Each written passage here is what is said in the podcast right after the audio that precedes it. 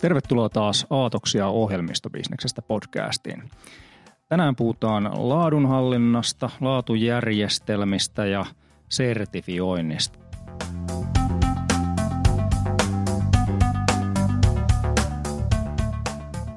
Täällä on äänessä Risto Pitkänen ja vieraana on Juho Leppämäki. Tervetuloa. Kiitos. Juho, sinullahan on nyt kokemusta tällaisen merkittävän laadunhallinnan kehitysprojektin vetämisestä. Kerrotko vähän? Joo.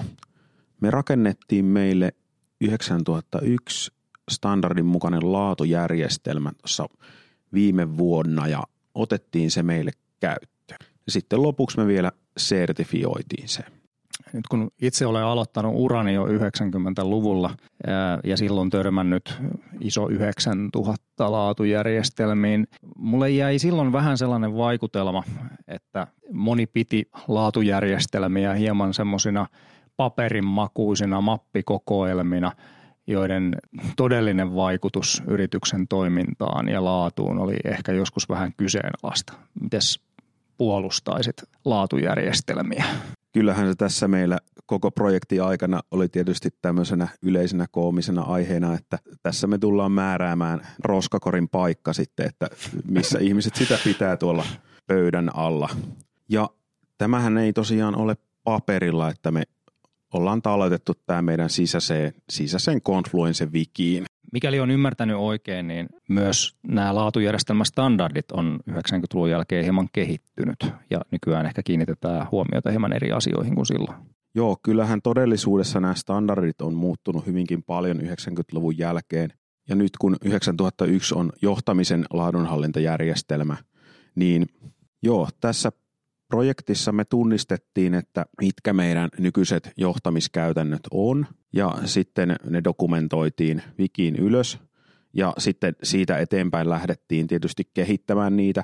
Jonkun verran sieltä löytyi semmoisia semmoisia puutteita, mitkä meillä ei ollut vielä ihan täysin kunnossa noiden standardin vaatimusten mukaisesti, mutta pääpiirteissään ilokseni huomasin, että, että kyllähän me on tätä tavallaan tehty jo ihan oikein ja riittää, että me dokumentoidaan ylös meidän käytännöt ja kun me kirjataan ne meidän sisäiseen tietojärjestelmään, niin myöskin tiedotetaan meidän sisäisistä käytännöistä meidän henkilöstöä. Eli voisi sanoa, että ei, se laatujärjestelmä ei ole mikään erillinen laatujärjestelmä, vaan se nimenomaan on se järjestelmä, millä tätä yritystä pyöritetään. Kyllä, ja ihan käytännön tasollakin, niin meillä on se sama tietojärjestelmä meidän päivittäisessä käytössä – ja ne sivut, mihin me on dokumentoitu meidän laatujärjestelmä.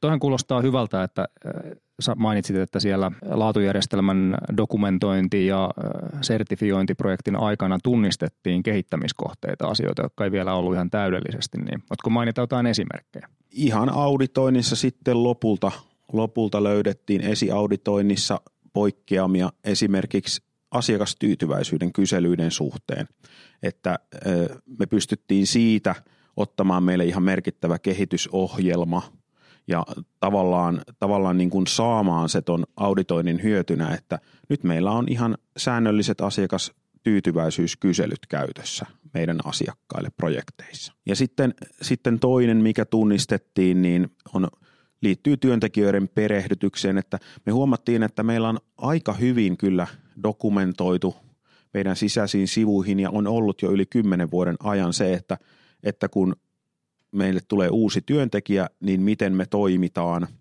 ja, ja on saatukin siitä palautetta varsinkin kokeneemmilta työntekijöiltä, että, että meillä on täällä jo työasemat valmiina työntekijöille, kun he tulee tänne ensimmäisenä päivänä töihin. Ja tuohon liittyen niin meillä oli semmoinen aivan pieni puutos, että me ei oltu vaan kirjattu tätä perehdytystä.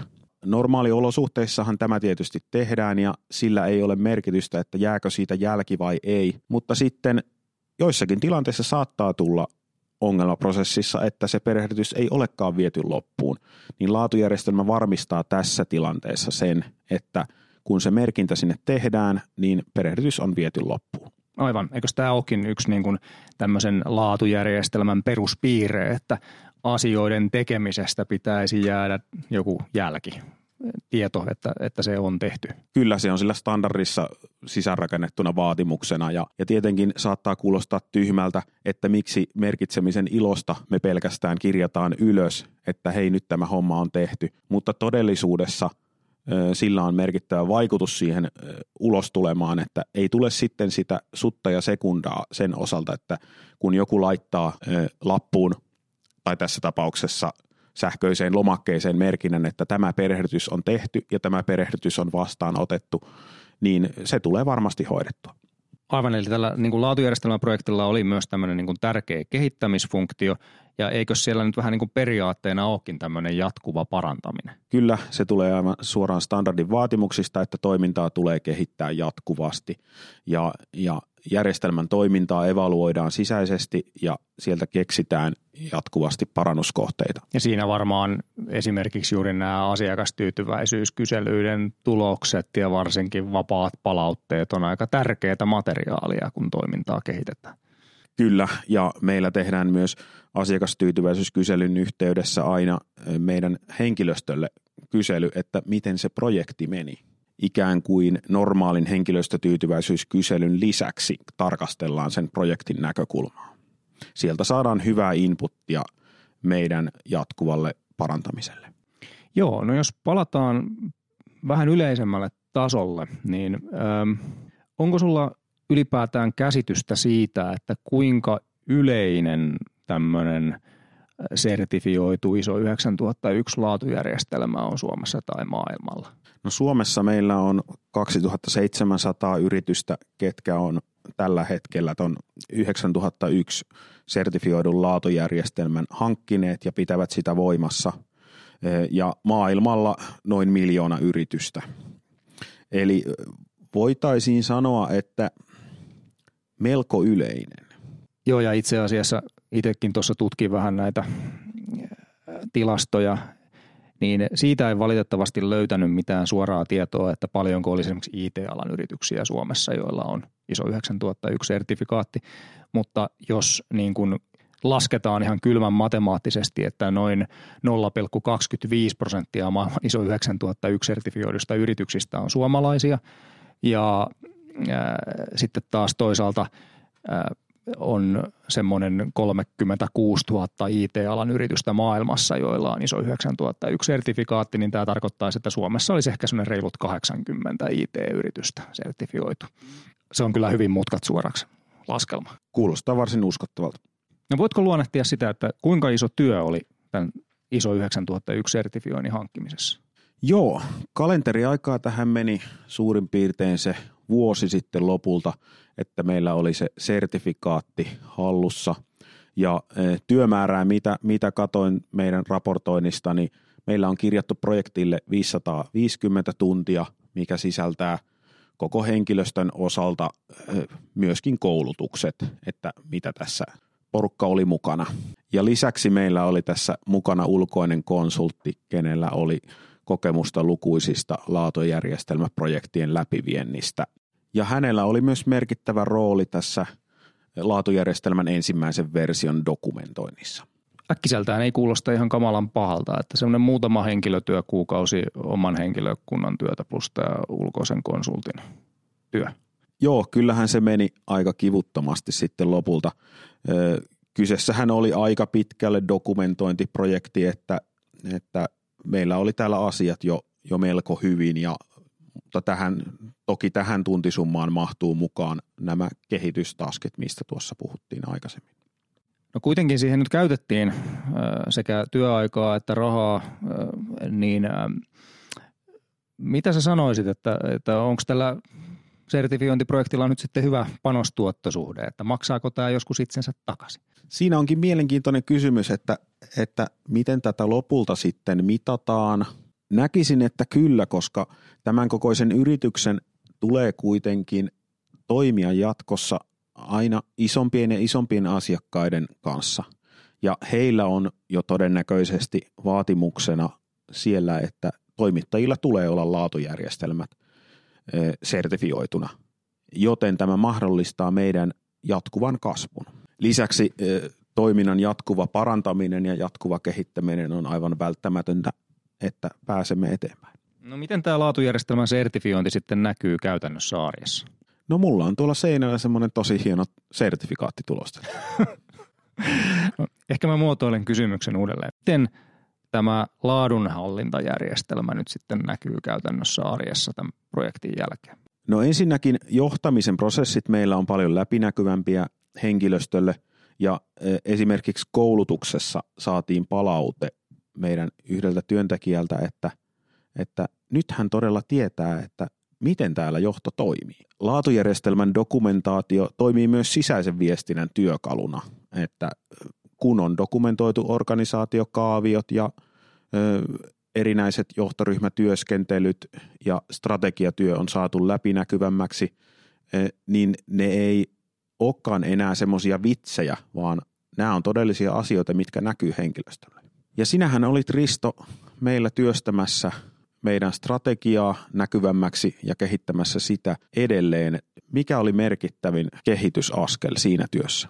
Kyllä mä sanoisin se, että nyt niin kun, jos meillä aikaisemmin on ollut jonkinlaista korkean tason strategiaa, niin tämän työn seurauksena meillä on ihan oikeita niin kun toimeenpanokelpoisia strategisia kehitysohjelmia, joista yksi on ollut muun muassa tämmöinen niin kun, että jos aikaisemmin meillä strategia on pikkasen ehkä pysynyt siellä vision ja mission tasolla ja nekään ei välttämättä ole aina ollut ihan ajan tasalla, niin nyt, nyt meillä on ihan sellaista niin kuin jatkuvaa strategiaan liittyvää konkreettista kehittämistyötä.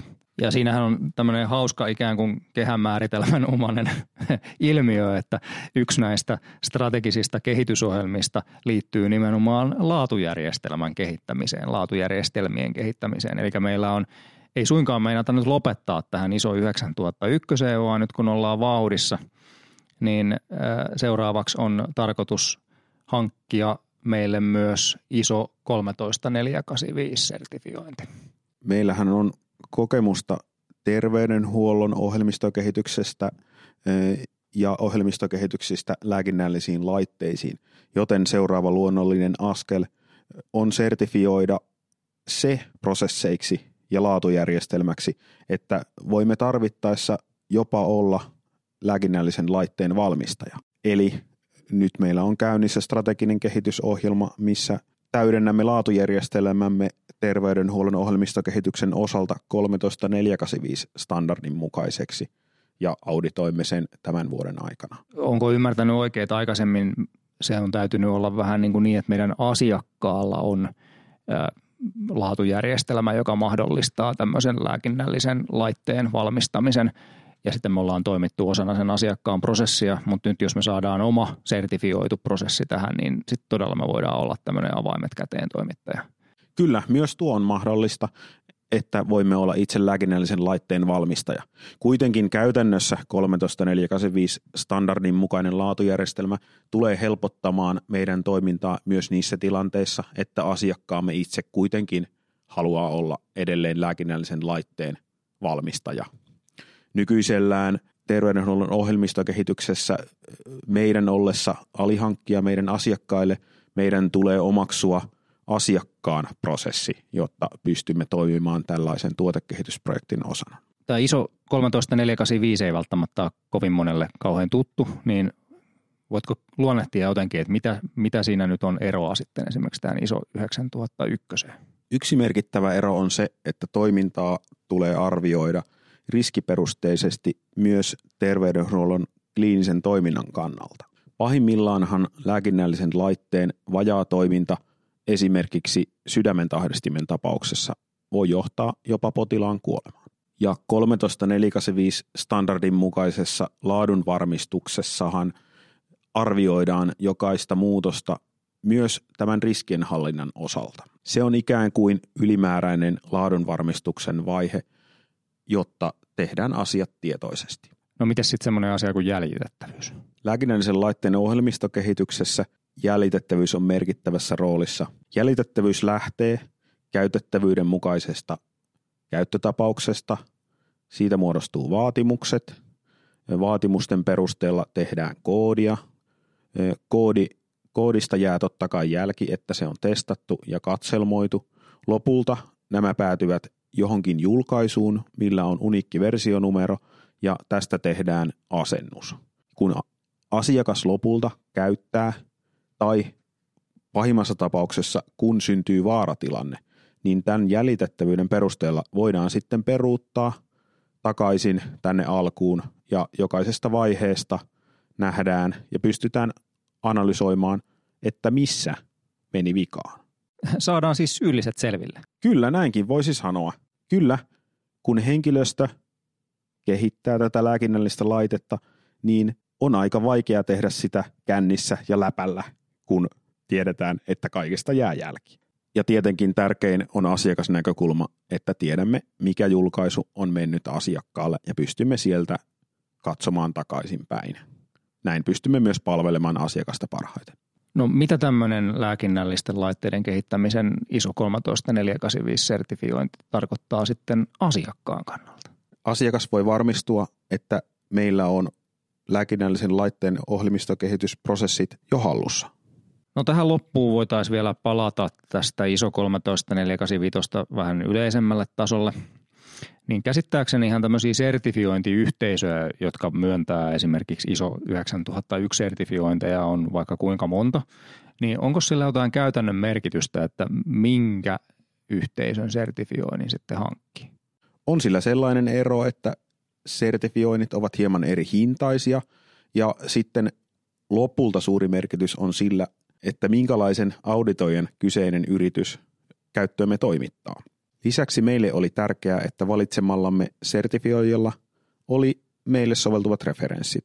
Tästä voimme varmistua, että kyseinen auditoija on tuttunut toimimaan meidän kaltaisten yritysten kanssa. Aivan puhtaan muodollisesti tietysti sillä ei ole väliä. Riittää, että akkreditointi on kunnossa. No vielä viimeinen kysymys. Jos ajatellaan nyt tätä meidän laatujärjestelmän kehittämisprojektia ja sertifiointiprojektia, niin jos pitäisi tehdä sama homma uudelleen, niin tekisitkö nyt jotain toisin? Kyllähän siellä pieniä asioita on, mitä voisi tehdä eri lailla ja jatkossa tullaankin tekemään, mutta tämähän jättää sopivasti tilaa tälle standardin vaatimalle jatkuvalle parantamiselle. Tämä on ollut osa tätä prosessia, enkä ole tunnistanut täältä semmoisia merkittäviä parannuksia.